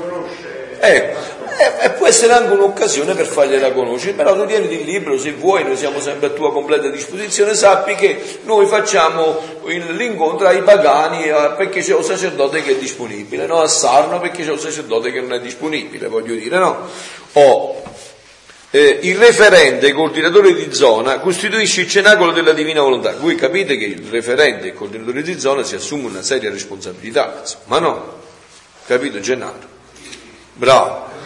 Costituisce il Cenacolo della Divina Volontà e crea un database dei partecipanti con le seguenti informazioni, nome e cognome, tutto, insomma, in modo tale che noi abbiamo tutta una chiarezza di fondo e iniziamo a poterci muovere, non so, per esempio, no? Eh, mettete il caso che si unisce a me pure Don Costanzo, non sarà più in Congo, poi andiamo insieme in futuro in Congo e a lui si tuffa qua nella Divina Volontà e poi in Congo andiamo a diffondere la Divina Volontà. Allora noi sappiamo per esempio che ci muoviamo sulla zona di Salerno, ci stanno dieci cenacoli sulla Divina Volontà, allora beh, ci prendiamo tre giorni della settimana, andiamo in tutti i dieci cenacoli della Divina Volontà, parliamo con il referente, ci dice dov'è, ci accompagna lui, andiamo a fare una serata qua, una serata là, una messa, l'adorazione, parliamo eh, e facciamo una serata qua, una serata là, una serata... e così in modo tale che rafforziamo nella, nella gioia i cenacoli e li rendiamo sempre più possibili di... perché qua si tratta adesso di far conoscere queste conoscenze, dobbiamo fare poco o niente, ci hanno messo a disposizione della Divina Volontà. Cioè dobbiamo consumare l'energia, i soldi, le capacità e l'intelligenza per la Divina Volontà, non, non possiamo più sprecare niente. Perché qua quando diceva l'apostolato e la missione, il documento della Chiesa dice la missione richiede l'impegno di tutte le doti e di tutti i talenti umani. Ecco, appunto, di tutte le doti e di tutti i talenti umani a disposizione di questo. E anche l'intelligenza è un talento umano, nel senso che non dobbiamo andare a creare contrasti, noi dobbiamo diffondere la divina volontà. Allora vediamo che qualcuno, sia esso vescovo, arcivescovo, arcipapa, arciprete, sia condannato, va bene, non c'è problema. Anche perché noi partiamo da un presupposto, no? La volontà di Dio è eterna pace, quindi se quel posto, in quel momento non c'è disposizione, no? Come dice Gesù, no? non c'è, ci sono anime che non sono predisposte e disposte a questo dono. Assolutamente, noi abbiamo solo un, un dovere di fare gli atti per lui e predisporlo, ma assolutamente ne crea manco una minima frazione. E anche, come abbiamo detto, anche farglielo conoscere. Noi abbiamo gli strumenti, ci guarda Padre, ti ringraziamo, anzi perdono, ti vogliamo lasciare questi eh. libri. Quando, se tu vuoi, sappi, io referente della zona, questo è il mio numero di telefono, io sono sempre a disposizione. Anche le referenti di un sacerdote con cui puoi contattare e parlarne. Per esempio, il referente della zona può anche mettersi sempre a disposizione, guarda, questo è il mio numero, qualunque cosa hai bisogno, sono a disposizione, puoi venire a un incontro con me, puoi... a disposizione, devo anche prendere giorno, notte, insomma, no? Ok, quindi se dopo la costituzione del cenacolo vi sono altre persone che desiderano aderire, si può creare un nuovo cenacolo nello stesso luogo. No, per esempio, quindi la stessa parola, ma mo noi abbiamo fatto un anno, mo questi, benissimo, c'è un altro cenacolo per quelle altre dieci che vengono dopo. E un referente di zona si gestisce la faccenda, può fare sottoreferenti con cui ne parla con noi, dice io ho una persona che è fiducia, ormai so come fare, come muovermi. Struttura organizzativa dei cenacoli della Divina Volontà, e vedete qua è stata fatta proprio una struttura, no? Scusate, qua c'è l'associazione che eh, diciamo abbiamo avuto il riconoscimento ufficiale, lo vedete, c'è tutto scritto dentro, i vari referenti e coordinatori, i cenacoli della Divina Volontà. Perfetto, così cerchiamo di creare una rete. Io vorrei, cioè io vorrei, non importa tanto, insomma, è Gesù che vuole, insomma, se la vedi lui. Io vorrei fare una rete perché voi sap- dovete sapere che lunedì bravo bravissimo, che va da, da Canicattì a, a Trento sopra, no? Infatti lunedì eh, Suor Maria Benedetta, Suor Maria Chiara, Suor Maria Piccolina, Suor Maria Luisa, eh, Roberto, eh, il grande uomo Gianfranco, vedete quanto è forte Gianfranco, lui sostiene tutto, e Gianfranco vanno a Canicattì a fare una missione di sette giorni, perché probabilmente poi apriremo una casa in Sicilia. C'è la grande possibilità, perché ci ha chiamato direttamente il vescovo, di aprire anche una casa in Sicilia, perché ci ha chiamato il vescovo di Agrigento e ci potrebbe essere l'opportunità di aprire anche una casa in Sicilia per diffondere la Divina Volontà. Rino, vi chiedevo se si potevano fermare un poco per fare sì, sì. i luoghi sulla disabilità. Sì, sì, si fermeranno. Infatti dopo gli dai il numero che lei si mette in contatto, perché loro cercano di arrivare il pomeriggio. Volete sapere il fatto delle messe? No, no, così abbiamo stabilito di arrivare subito nel primo pomeriggio, perché si vogliono fermare con Caterina, vogliono andare sul luogo, partecipare alla e no, ma creare già là anche una struttura, creare anche una base già là. Perché la Sicilia, poi soprattutto questa parte giù, è più facile da raggiungere, perché da Messina ad esempio a Canicattì c'è due ore e mezzo, quindi Catania, Messina e una casa di io perciò ho creato una base propria a Messina, vorrei creare una base, loro andranno con questo scopo, loro cercheranno di arrivare nel primo pomeriggio proprio per avere subito l'opportunità di gestirsi. Andare a... quindi bene, quindi adesso è perfetto, quindi adesso si sta creando tutto quanto a questa situazione. Poi vi ho detto già, vi ho premesso che c'è padre Joseph, avete sentito come ha risposto, quindi eh, lui già è quasi vicino a, a, ad entrare in questa dinamica. Adesso vediamo come si può fare la modalità, perché praticamente lui è eh, un sacerdote religioso, lui fa parte della congregazione degli Oblati di San Giuseppe, no? Questo sacerdote ha fatto una tesi, ha il dottorato in, uh, in, uh, eh, mi sfugge, in uh, domatica, domatica e mistica, no? La sua tesi l'ha fatta tutta su Luisa Piccarreta, ha discusso una tesi di settecento e passe pagine, noi ce l'ha mandata in inglese. Tu conosci l'inglese? Francese. eh, sei fortunato in anche l'inglese. E poi venire, così abbiamo l'inglese, il francese, l'italiano. Io neanche l'italiano conosco bene, più il dialetto napoletano, insomma. Non sono intelligente come te, tu subito le lingue le impari, tra poco tu impari tutto quell'inglese e tutto il resto, no? E, e allora eh, lui ha fatto una tesi alla Gregoriana di settecento pagine, l'ha superata benissimo, quindi i professori col massimo dei voti gli hanno dato il visto, perché lui ha dovuto inserire questo dono della Divina Volontà in tutto un contesto teologico, ha fatto i primi concili, ha fatto San Tommaso d'Aquino, Sant'Agostino, ha inserito un capolavoro, fa proprio bellissima, una tesi meravigliosa. Lui adesso, visto che vuole diffondere questo dono della Divina Volontà, lui è, sta in America, è americano, è italo-americano, però è, è nato là a New York, è vissuto solo, è vissuto solo là in America praticamente. La congregazione gli ha detto: guarda, noi siamo contenti, però su dieci anni, dici, quindi tu adesso dovresti trovare un'altra realtà che ti accoglie, finito questo, ah, un'altra realtà che ti accoglie per, per poter diffondere questo dono, no? Ci siamo conosciuti qua e allora noi gli abbiamo detto: guarda, per noi è solo un onore e una gioia poterti avere a diffondere questa realtà. Adesso stiamo cercando di vedere con i superiori della sua congregazione, del suo ordine religioso, come si può fare per realizzare questo, questo connubio nel modo migliore possibile, insomma. E quindi lui sarebbe già disponibile anche lui a, anche perché lui, questo è il suo desiderio, diffondere la Divina Volontà, questo è il mio, quindi io gli dico: guarda, io, cioè, ti aspetterei a braccia aperte, troviamo una modalità come si può fare e non c'è nessuna difficoltà, insomma, no? Quindi ci sarebbe anche questo, eh, bravo, ci sarebbe questo appoggio che non è poco, insomma, no? Anche perché lui, insomma, eh, bravo, c'ha la Ferrari, quindi conviene prenderla, no? Eh, Il referente, coordinatore di zona, è nominato dalla Fiat dopo un periodo di formazione che concorda con gli organi direttivi dell'associazione Fiat Totus Tuus.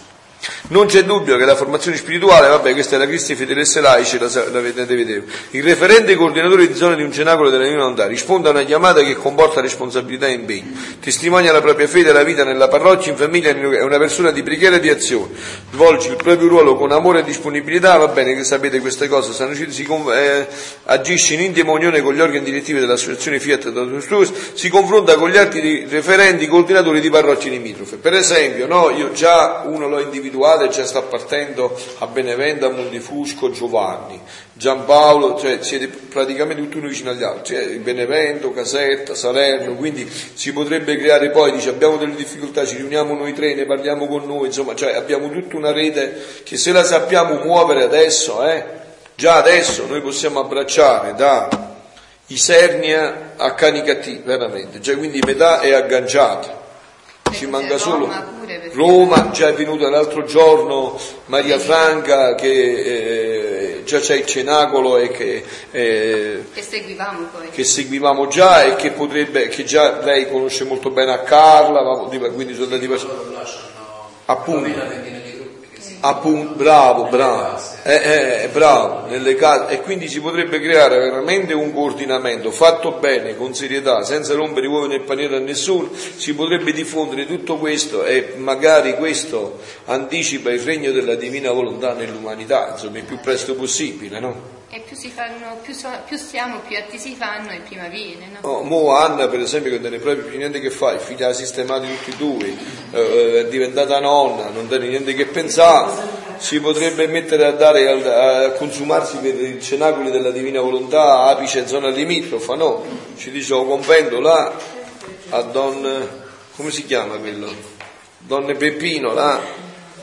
Allora Eh, si confronta, va bene, può guidare un cenacolo di divina, si intraprende un percorso, pertanto partecipa ai ritiri mensili dell'associazione Fiat Totus Tuus, al ritiro annuale di tre giorni l'ultima settimana di dicembre. Questo tutto nel clima della, ma per voi, insomma, già avete, eh, siete già dentro, quindi eh, vi dovete inserire solo sempre di più, eh. Oh, poi noi che abbiamo fatto? Vi abbiamo dato anche un altro ausilio in mano a questo libretto. Luisa Piccarreta, la piccola, per parlare in modo sistematico del divin volere è opportuno conoscere Luisa Piccarreta, dove è vissuta, come è vissuta, tale conoscenza, eh, aspetti, abbiamo citato alcuni aspetti che abbiamo preso da Don Pablo, è vero? Questo mi pare che aveva fatto Don Pablo sul lavoro, no? e quasi un collage insieme, distacco da se stessa, distacco dalle creature, conoscenza del proprio nulla, lotta contro il peccato, ubbidienza, amore alla croce e alla Chiesa con l'offerta di vittima, preghiera di riparazione, comunione. Per approfondire, abbiamo, quindi abbiamo dato anche gli strumenti poi a chi va in mano. Per approfondire il profilo biografico, si consiglia la lettura del testo di Luisa Piccarreta, Gamba Edizioni, scritto dalla serva di Dio Luisa Piccarreta, non è finita. Poi abbiamo citato i vari cosi, no? Vedete, ci sono i vari tratti degli scritti, poi abbiamo messo Orologio della Passione e poi abbiamo detto i suddetti scritti, insieme all'antologia della meditazione numero uno, si possono richiedere al gruppo di preghiera Divin Volere e Divin Amore di Roma, di Carla, telefono. Quindi se uno poi dice ma io come faccio a leggere, ti abbiamo dato tutti gli strumenti, adesso devi soltanto veramente metterci il cuore dentro, la mente e l'anima dentro, c'hai tutti gli strumenti per poterti muovere, no? Poi non è finita ancora, no? Abbiamo detto la, la vita nella Divina Volontà, abbiamo dato i fondamenti della scrittura, il catechismo della Chiesa Cattolica, tutto, no? È tutto citato, vedete i confronti con la Lumen Gentium e tutto il resto, no? Perché anche così va in mano a un sacerdote, a un vescovo, a tutto chiaro. Quindi anche un refer- come? Brava, brava, cioè anche per esempio tu Tonino diceva gli invitano vescovo, come si. Beh, tutto, c'è tutto, quindi c'è tutto. La consacrazione al cuore immacolato di Maria, che abbiamo detto come base per tutto questo. E anche qua, dopo aver detto i testi e tutto, abbiamo citato San Luigi. Abbiamo detto dove poter prendere questi libri, come prepararsi per fare una consacrazione al cuore immacolato di Maria, i trentatré giorni, tutto quello che c'è, no? Ok? Poi abbiamo eh, eh, preso, questo è tutto preso dal libro di Don Pablo, eh, Signore insegnaci a pregare, abbiamo citato anche il libro, il sito, tutto dove si può prendere, e qua abbiamo citato un poco tutto quanto il percorso anche di preghiera, no? Quindi è un aiuto per voi, questo quasi potrebbe per esempio diventare per lungo tempo un mezzo di lavoro nei cinacoli. Sì, sì, si sta pure su internet, lo potete scaricare su internet, è scaricabile su internet. Quindi se sta il sito, dopo ti metto il sito qua, tutto sta scritto. Se vai nel nostro sito, ti portiamo subito il conto. Perfetto. Quindi qua c'è, e qua è uno stralcio di questo libro Insegnaci a pregare. Per esempio questo potrebbe diventare un grande strumento, questo già che vi abbiamo dato queste sessanta pagine, per diventare un grande cenacolo della Divina Volontà nella, nella zona, già discuterlo per lungo tempo. Poi che cosa abbiamo fatto oltre questo?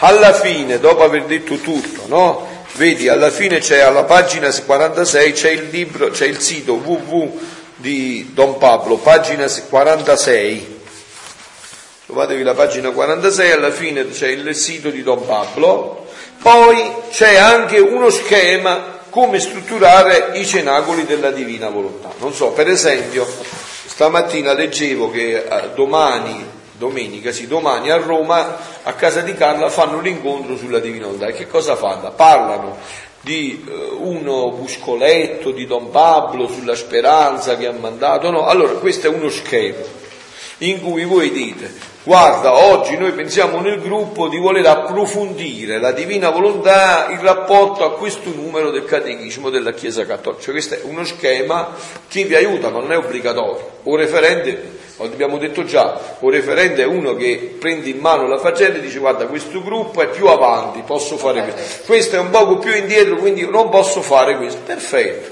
non c'è problema, insomma. Cioè l'importante è adesso, da oggi, vedete, tutto, tutto è guidato da Dio attraverso la Chiesa, no? Noi abbiamo iniziato questi cenacoli, cenacoli con Papa Benedetto, che diciamo è un Papa, avevo detto che sono un ratzingeriano, no? Era un Papa eh, più, come dire, eh, di mente, studioso, no? Adesso Dio ha ispirato a Papa Benedetto di ritirarsi per far entrare un Papa che raggiunse, raggiungesse le esistenze periferi, delle periferie, no? Bene, a noi cosa ha fatto? Ci ha ispirato questi cenacoli di formazione più forte, diciamo, nel periodo di Benedetto. Appena Francesco ci ha dato il mandato e ha detto adesso andate. Allora, Avete visto come ha scritto padre Joseph? Mi piace questa comunità, ha detto, perché è contemplativa per diventare attiva. Cioè, guardate figlioli che ormai ci siamo dentro, eh. Non si può dare quello che prima non si dava, ormai ve ne siete accorti, ormai si tocca con mano, no? Vedete tutti questi disastri nella Chiesa, insomma, ormai si toccano con mano, insomma. Non facciamo i fessi per non andare in guerra, ormai si toccano con mano, anche queste crisi sacerdotali, consacrate, da che cosa vengono? Da una, per esempio diceva Papa Francesco, che brava, che bella Madre Teresa, ma era bella e brava anche quando fa le due ore di adorazione in ginocchio.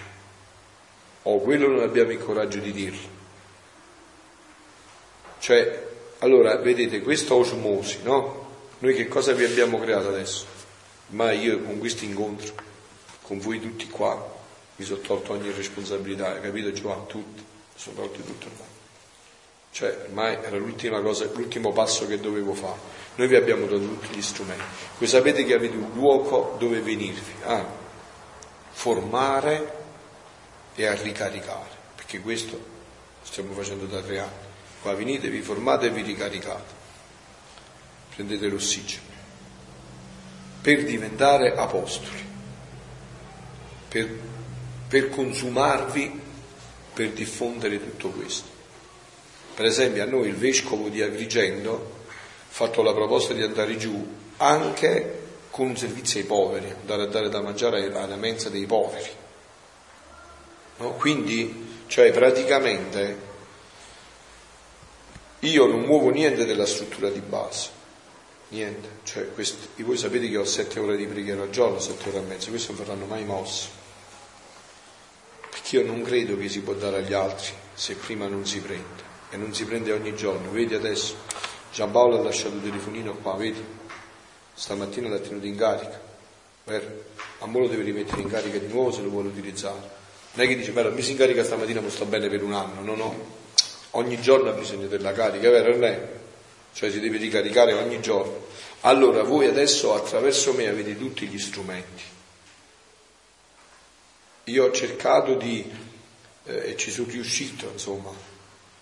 Gesù invece è riuscito a farvi capire che non vi potete muovere se non avete una vita intensa con Dio, di preghiera, di comunione con Lui. Cioè, diciamo che voi avete fatto più di quanto noi aspettavamo. Io ti ringrazio Ernesto di avere questa guida, questa guida qui. Ma non è finita ancora, io vi la perfezionerò sempre di più. Adesso sto aspettando che viene padre Joseph. No, no, no, no, no, no, no, no. Anzi, vista, anzi adesso no. Perfetto, no, ma non solo, io ti capisco che sto bravissimo, è bellissimo quello che dici, non solo, ma io ti dico una cosa in più, ti dico che io adesso sarò a vostra completa disposizione per questo, ventiquattro ore su ventiquattro. Diciamo che nel frattempo avevo già provato a far stampare delle cose della preghiera, diciamo, dello Spirito Santo, da distribuire ai partecipanti. Perfetto, e tutto questo che si fa si può utilizzare anche tu, perché sarai coinvolto anche adesso nella stampa di tutto questo. Perfetto. Va benissimo, non c'è problema, è tutto meraviglioso. Io ho cercato, guarda Ernè, che cosa ho cercato di fare io in questi tre anni? Io ho cercato di darvi, allora, i passi miei fondamentali sono stati questi, un amore fortissimo alla Chiesa, anche quando ci mette in croce. Voi sapete che la Chiesa, gli uomini di Chiesa a volte mettono in croce, hanno messo in croce pure a padre Pio, no? Ma quando padre Pio gli è arrivato alla croce ha detto, l'abbraccio e me la prendo, come? La bacio e me la prendo. Ho cercato di darvi questo, di darvi una base di vita spirituale e dottrinale profonda, di farvi capire che questo dono non è qualcosa che mobilia, uff, è comparso all'improvviso. No, cioè questo si innesta sulla creazione e sulla redenzione, sull'Antico Testamento e sul Nuovo Testamento. Gesù dirà, direbbe oggi, non sono venuto ad abolire, ma a dare completezza. E questo non è niente di nuovo. Non è che noi abbiamo scoperto l'acqua calda adesso, dici, dici. Questi sono i frutti della vita che è unita al braccio. Perfetto, perfetto, una vita bellissima, una vita perfetta.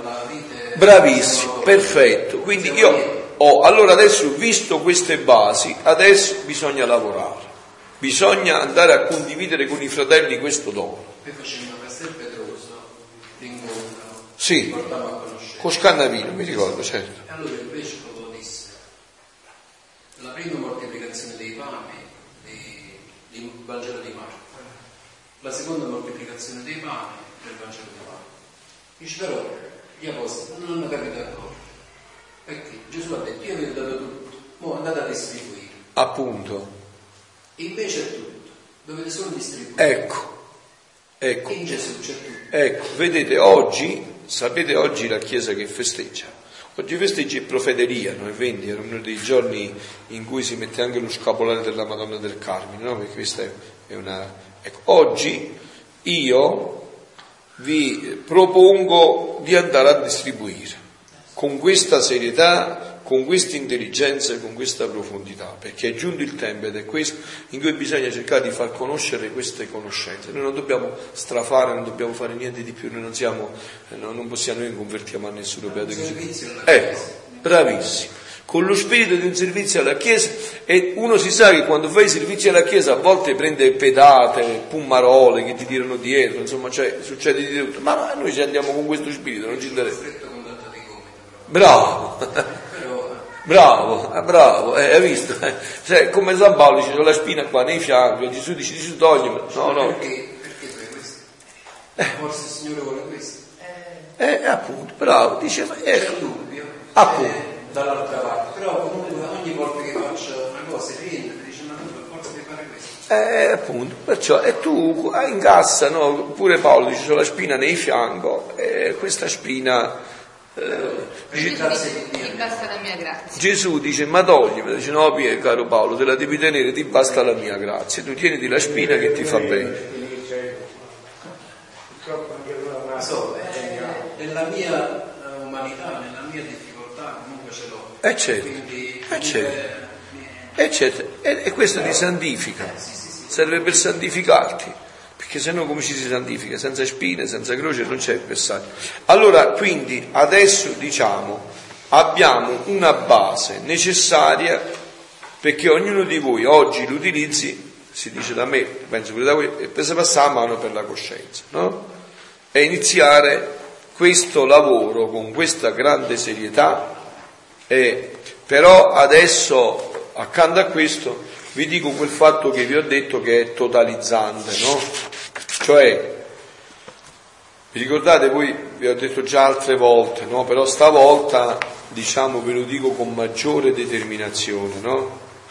Qualcuno che è venuto a questi incontri dopo mi ha chiesto, sai, ma io posso far parte del rinnovamento, diffondo quella cosa, e io vi ho detto, io gli rispondo, guarda, tu puoi far parte di tutto perché non hai capito ancora che cos'è la Divina Volontà. Se non capisci ancora che cos'è la Divina Volontà, io non posso dirti nulla. Ma se tu hai capito che cos'è la Divina Volontà, cioè si tratta non di una spiritualità ma di una vita, bisogna coinvolgere tutta l'energia. Non c'è più tempo da perdere perché eh, già tutte le energie sono poche, bisogna coinvolgere tutte le energie in questa realtà. Io vi dico che più ascolto questi brani, più di questo... ne sono cosciente. E adesso vi voglio far riascoltare il brano che stavamo ascoltando alla luce di quello che ci siamo detti, perché ha ancora molto più effetto. Poi ce n'è un'altra ancora che vi faccio ascoltare prima di andare a far mangiare Gesù in noi, è vero Luisa? Allora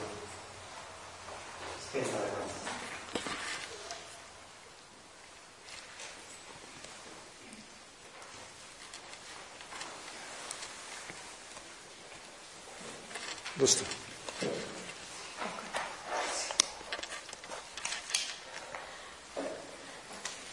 ventisette luglio millenovecentoventinove. Come il regno della Divina Volontà e quello della Redenzione sono andati sempre insieme, come formò i materiali e gli edifici, e non ci vuole altro che i popoli. È semplice, bene raccontato.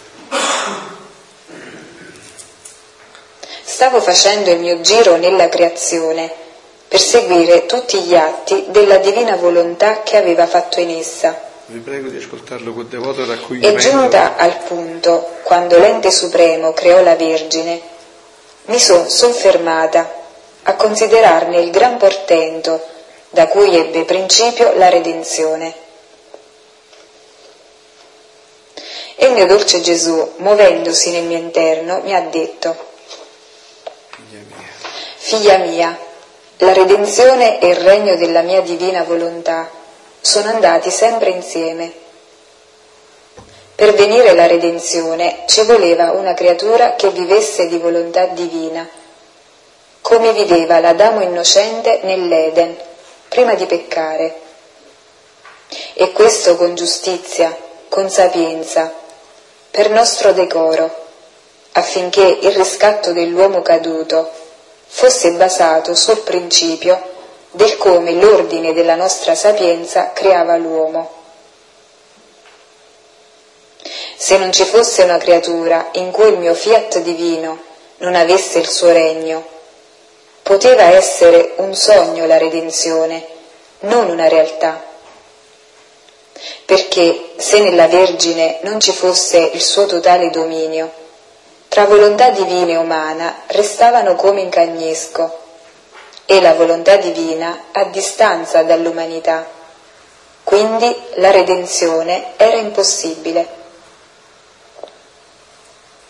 Invece la Vergine Regina piegò la sua volontà sotto alla volontà divina e la fece regnare liberamente. Con ciò le due volontà si fusero, si rappacificarono. L'umano volere subiva il continuo atto del divin volere e lo faceva fare senza mai opporsi, sicché il regno di esso teneva la sua vita, il suo vigore e il suo pieno dominio. Vedi dunque come incominciarono insieme la redenzione e il regno del mio fiat. Insieme, avete sentito? Anzi, potrei, Anzi dire. potrei dire che cominciò prima il regno del mio fiat, per seguire insieme l'uno e l'altro. E come per un uomo e una donna, perché si sottrassero dal mio volere divino, ebbe origine il regno del peccato e di tutte le miserie dell'umana famiglia. Così una donna, in virtù che fece regnare il mio fiat, fu fatta regina del cielo e della terra. Unita al Verbo eterno fatto uomo, ebbe origine la redenzione, non escludendo neppure il regno della mia divina volontà.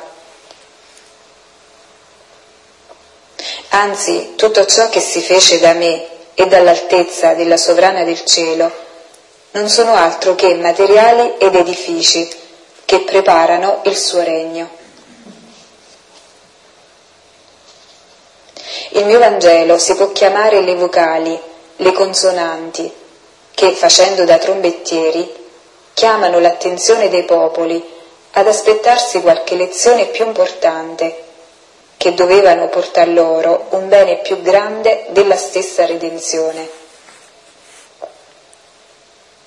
Le stesse mie pene, la mia morte e la mia risurrezione, conferma della redenzione e preparativo del regno del mio voler divino, erano lezioni più sublimi e mettevo tutti sull'attenti da aspettare lezioni più alte. E già l'ho fatto, dopo tanti secoli, che sono le tante manifestazioni che ti ho fatto sulla mia divina volontà, e quello che più ti ho fatto conoscere è come essa vuol venire a regnare in mezzo alle creature, per restituire loro il diritto del suo regno perduto, per abbondarle di tutti i beni e di tutte le felicità che essa possiede.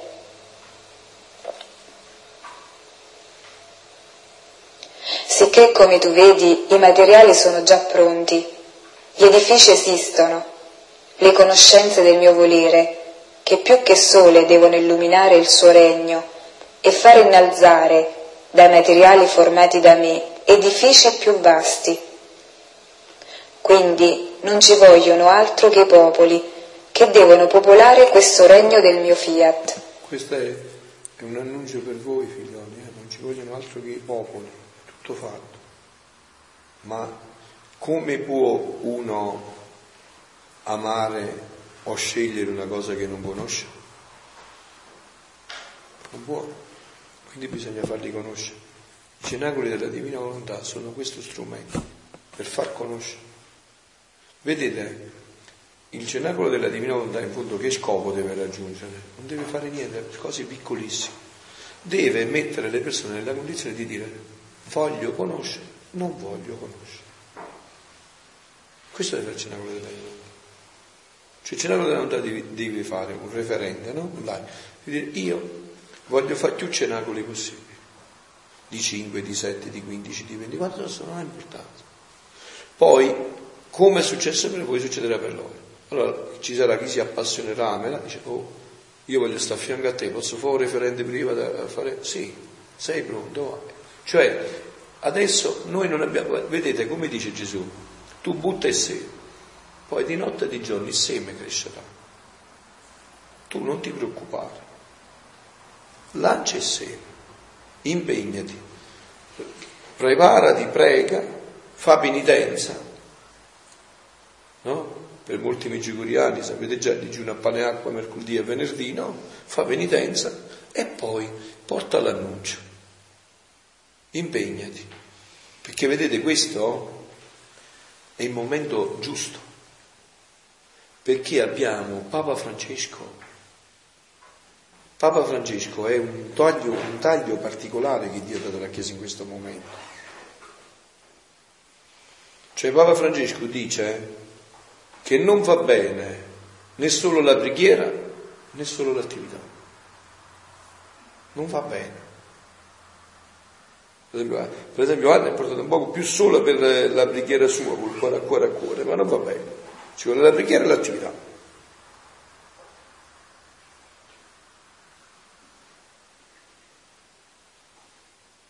Capito? Per esempio, quando ho conosciuto Suor Maria Francesca, era più portata per l'attività, lei faceva parte di quattro cinque organizzazioni accise per Coppa Montagni, pizze, cose, però non c'era la preghiera, era più portata per l'attività. No, devo andare insieme tutte e due le cose, con una preferenza che non vi anticipo, sentirete stasera nel Vangelo, la preferenza la sentirete stasera nel Vangelo, con un'osmosi che va secondo come dice Gesù stasera nel Vangelo. Poi vi sentirete il Vangelo di stasera e, cap- e inquadrerete tutto. Tu già lo sai qual è? Marta, Marta. Eh, leggilo. Marta, Marta. Puoi leggerlo, leggi. Eh. Ve l'anticipo, leggilo, leggilo.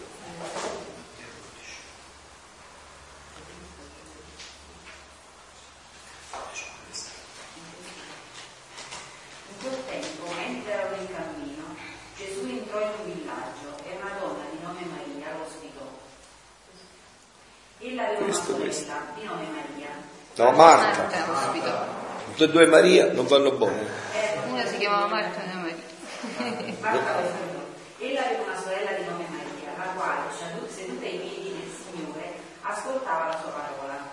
Marta invece era distorta per i molti servizi. Allora si fece avanti e disse: Signore, non ti importa nulla che mia sorella mi abbia lasciato sola a servire?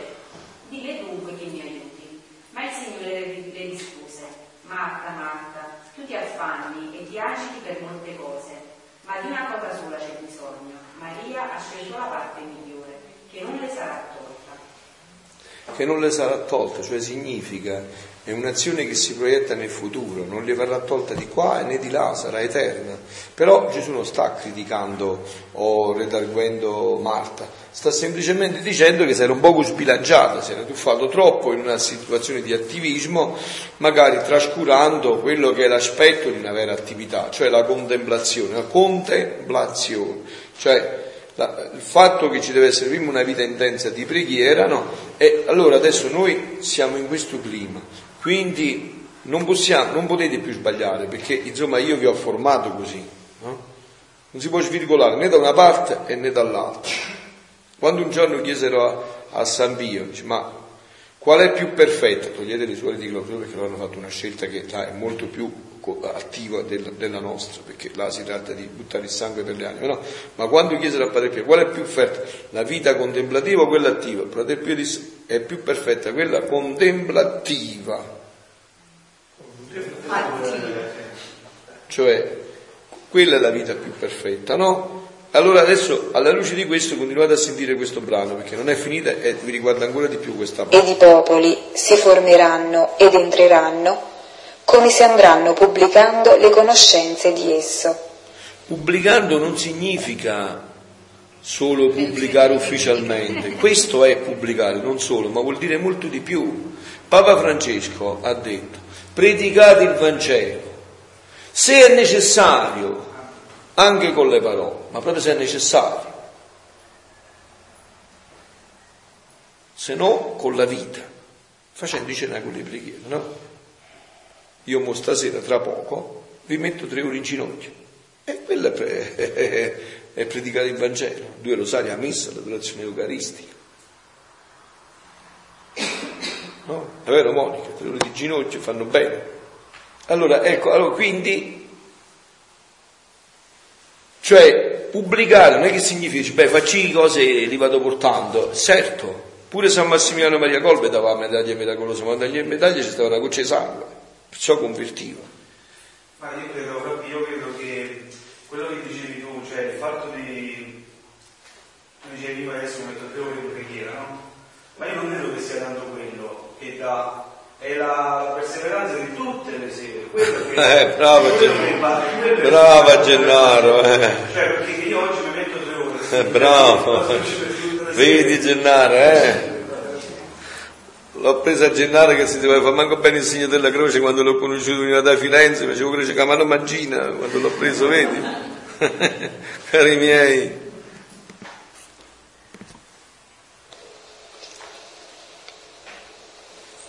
Vedi dunque due creature che scendono dalla volontà divina e danno il campo d'azione alla volontà umana e formano la rovina alle umane generazioni. Scendono dalla altre due creature, la regina del cielo che vive per grazia nel mio fiat divino e la mia umanità che vive, che vive per, per natura in esso, formano la salvezza e il ripristinamento e restituiscono il regno del mio volere divino. E come non si può dubitare che sia venuta la redenzione, essendo connesso insieme l'una e l'altro, quindi con certezza sponderà il regno del mio fiat divino. Con certezza. Può essere al più effetto di tempo. Ecco, cara Diano, visto che dicevi tu, eh, se vogliamo abbreviarlo dobbiamo fare molti cenacoli della Divina Volontà. Dipende, dobbiamo coinvolgere anime più possibili che fanno atti e giri, che capiscono questo dono e che anticipano il tempo della Divina Volontà nell'umanità. Vedi, nel eh, Evangelo come mi è stato rivelato di Maria Valtorta, non gusta, hai letto il Vangelo di, di Maria Valtorta? Hai letto mai qualcosa dell'Evangelo? Bravo. Nel, nel Evangelo eh, come è stato rivelato di Maria Valtorta c'è un passaggio molto importante che è collegato anche con la tradizione della Chiesa, no? I, i primi cristiani festeggiavano la Pasqua alla domenica alle cinque, pregavano la notte quando facevano la veglia fino alle cinque del mattino della domenica, perché ritenevano con certezza assoluta che quello era l'orario in cui era risorto Gesù. Questo concetto, diciamo, contraddice un poco quello che sta scritto proprio esplicitamente nella Scrittura, perché la Scrittura dice che Gesù stette tre giorni e tre notti, no? Tre giorni e tre notti, beh, nel mio paese come ai vostri sono settantadue ore, settantadue ore dalle tre del pomeriggio del venerdì, bisognava arrivare a che ora? Alle, alla domenica alle tre, mi pare, no? Tre giorni, eh? Quindi praticamente deve essere settantadue ore. Invece, se è alle cinque del mattino, sono trentotto ore. Sono trentotto ore, quindi il tempo è stato abbreviato. trentotto ore. È stato abbreviato il tempo. Tanto è vero che nelle parrocchie noi che facciamo? Le quaranta ore. Le quaranta ore. E come mai non facciamo le settantadue? Facciamo le quaranta ore. Quindi noi sosteniamo che quaranta ore è stato Gesù sottoterra. E come si è abbreviato questo fatto? Dice la Valtorta, si è abbreviato per le preghiere della Madonna. La Madonna ha talmente pregato Dio ha detto: questa muore pure essa, muore anche lei, bisogna fargli rivedere il figlio prima. E Gesù spiega a Luisa che Dio è, è ordine, per Dio non c'è tempo, perché il tempo è sempre di venire. Ma siccome Dio è ordine, Dio ha stabilito per ogni cosa un numero stabilito di atti. E non si può per toccare. Cui il quella è giustizia. Della... La giustizia in Dio è uguale alla misericordia. Non è che la giustizia è un poco, poco più piccola, un po' più giù. No, no, è perfetta. È come... Eh? Sì, incarnato anche Dio per le parole, per le preghiere della madre, è nato anche prima per le preghiere della madre. Perché... Oh, ma perché... Ma perché, perché lei faceva gli atti? E lei mi ha risposto e ha detto: dovete unirvi voi, come ha detto a Medjugorje, devo realizzare un piano, ma non posso senza di voi, ho bisogno di voi. Ognuno si deve assumere la sua responsabilità, nessuno si può nascondere dietro al dito, dobbiamo entrare in gioco. Metti caso che dobbiamo arrivare a settemila atti, esempio, eh? settemila atti, è chiaro che se li devo fare tutti io da sola settemila atti, forse ci vorranno settemila atti. Che a volte si dimentica, glielo devo ricordare io a casa, mentre lavi i piatti li sta lavando lei, e gli devo dire: guarda, fai fare a Gesù che facciamo tutto meglio prima. Io che mi dimentico doppia volta più di lei, non ne parliamo proprio, ci vuole che mi ricorda a me. Quindi, cioè, se troviamo più anime, perché la Madonna è qua per questo, eh. Vedete che la Madonna, Ivan ha detto, Ivan è vigente di Medjugorje, ha detto: la Madonna mi dice di pregare per un piano, ma io non so quale piano, però a me non mi interessa, l'importante è che lo sa lei. Oh, però io non posso dire così, io se trovassi, trovassi a Ivan e dico: guarda, io ti spiego io qual è il piano, questo è il piano. C'è stata una cosa particolarissima nell'ultimo messaggio del venticinque, non dentro il messaggio, perché sapete che eh, Padre Livio chiama Maria per, per far annunciare il messaggio in Italia, no? E Maria dice che in quell'apparizione c'era ah, la Madonna ha parlato in aramaico hm?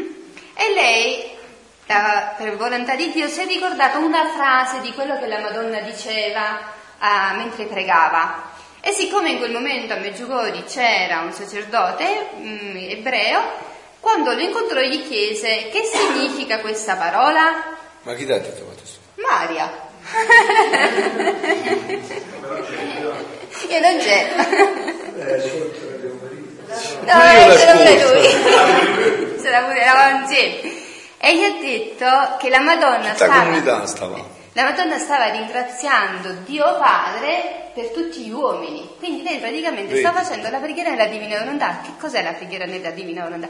Ringrazi- dare a Dio quella gloria, la gioia, la riparazione, la... il ringraziamento per tutti gli uomini di, di tutti i tempi. tempi che sono stati, sono e saranno. E l'ha detto in aramaico. E la Madonna ha fatto scoprire questo, questa preghiera, che noi che conosciamo la Divina Volontà sappiamo che è la preghiera di un figlio della Divina Volontà, attraverso Ma, Maria, parlando in aramaico. Vedete questo messaggio che ha dato la Madonna eh, l'otto di luglio, lunedì, a Ivan? No, eh, se uno è, è approfondito nella Divina Volontà capisce benissimamente che cosa sta dicendo qua la Madonna. Cari figli, anche oggi desidero invitarvi a pregare, in modo particolare per le mie intenzioni.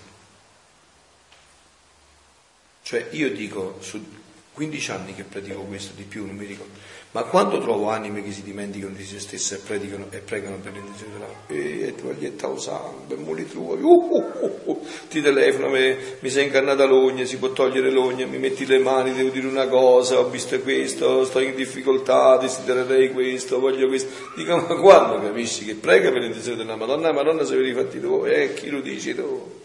E eh, a chi lo dici tu? Alla vaga puciucci si vedi la con sapone, a chi lo dici tu? Stiamo sempre puntando a capo. Pregate per le mie, pregate cari figli, per i piani che voglio realizzare. Ho bisogno delle vostre preghiere. Con voi desidero realizzare i miei progetti. Qua è tutto chiarissimo per me. Io qua, non, non c'è, non, cioè a me mi dicono... Viene pure chi sia e mi dice che questo qua non lo dice la Madonna, e dico: guarda, ma sei proprio fesso, sei fesso, questo è sicuramente qualcosa che dice la Madonna. Questa ti porta fuori dall'egocentrismo, dall'egoismo, ti libera da tutto.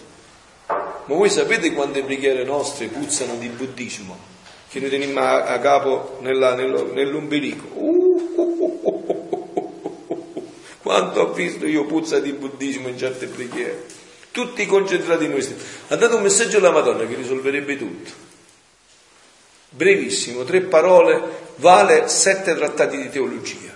Anzi, io in teologia non l'ho mai sentito. Datemi tutto e io vi darò tutto. Datemi tutto e io vi darò tutto. Ma a chi lo dici tu? Non c'è. E invece questa è la logica perfetta della Divina Volontà. La Divina Volontà ti libera da tutto. Eh. Tu sei espropriato di tutto. Dice ogni cosa sia un pretesto per impetrare il regno. Ma anche delle responsabilità. Tutto, certo. Certo, la Divina Volontà è un dono infinito se è vissuto nella pienezza. Perciò vi dicevo, vedete questo messaggio, cari figli, anche oggi desidero invitarvi a pregare in modo particolare per le mie intenzioni. Pregate, cari figli, per i piani che voglio realizzare. Ho bisogno delle vostre preghiere. Ha detto in un altro messaggio, non posso senza di voi. Ognuno di voi per me è importantissimo. In questi scritti la Madonna non va solo in divina, la regina, la madre, la fondatrice, la base e lo specchio della Divina Volontà, no? Quindi noi specchiandoci, dice voi, lei si specchia in Dio, noi in lei, per arrivare al regno della Divina Volontà. Io dico, ma non, non è esaltante, io quando lo dico nella parrocchia, nei gruppi, dico, ma a voi non vi vengono le vertigini, sapendo che la Madonna sta dicendo che ha bisogno di te, ha bisogno di me. Un povero peccatore che dovrebbe guardarsi bene e fare pena a se stesso, la Madonna dice ho bisogno di te, ma non ti esalta questo, non, non, non, non, non impazzisci dalla gioia pensando che la Madonna ti dice che ha bisogno di te, bisogno di te. Cioè ha bisogno di chi? Di te, chi sei tu?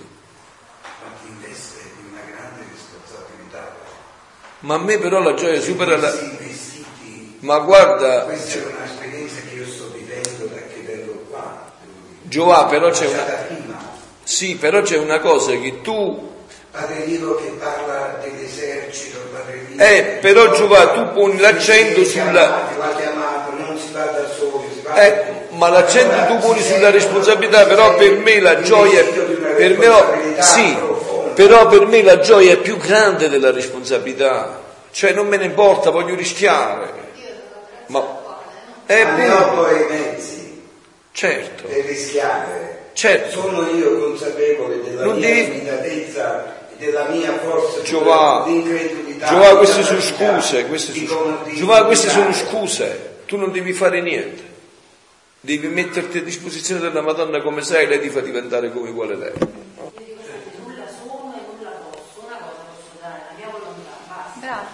Devi mettere a disposizione, mi pare Giova che tu la salute, quanti anni hai? cinque sette. La salute ce l'hai mi pare.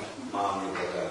E però, insomma, e, metti a, e allora metti a disposizione della Madonna, la salute che hai è quella che non hai, è già prima cosa. E sei a posto. A pregare, puoi pregare, è vero Giova? E allora metti a disposizione della Madonna la preghiera. Bravissimo. Le mani tese per aiutare qualche fratello li puoi mettere. Oh, e allora ci viene, io non ho niente di questo che hai tu, eppure mi sono lanciato. E so boh, tu sei molto più avanti di me. Tu sarai la presa qua sicuramente. E allora, e allora sei più avanti di me, Giovanni. Io non ce la faccio. Io beato chi mi tiene a me qua, non ce la faccio. Io mi sono lanciato senza avere niente di tutto questo. E sei molto più avanti, è vero Anna? Ci viene molto più avanti lui. Ui, allora meglio dobbiamo dire, poi continuiamo dopo, eh.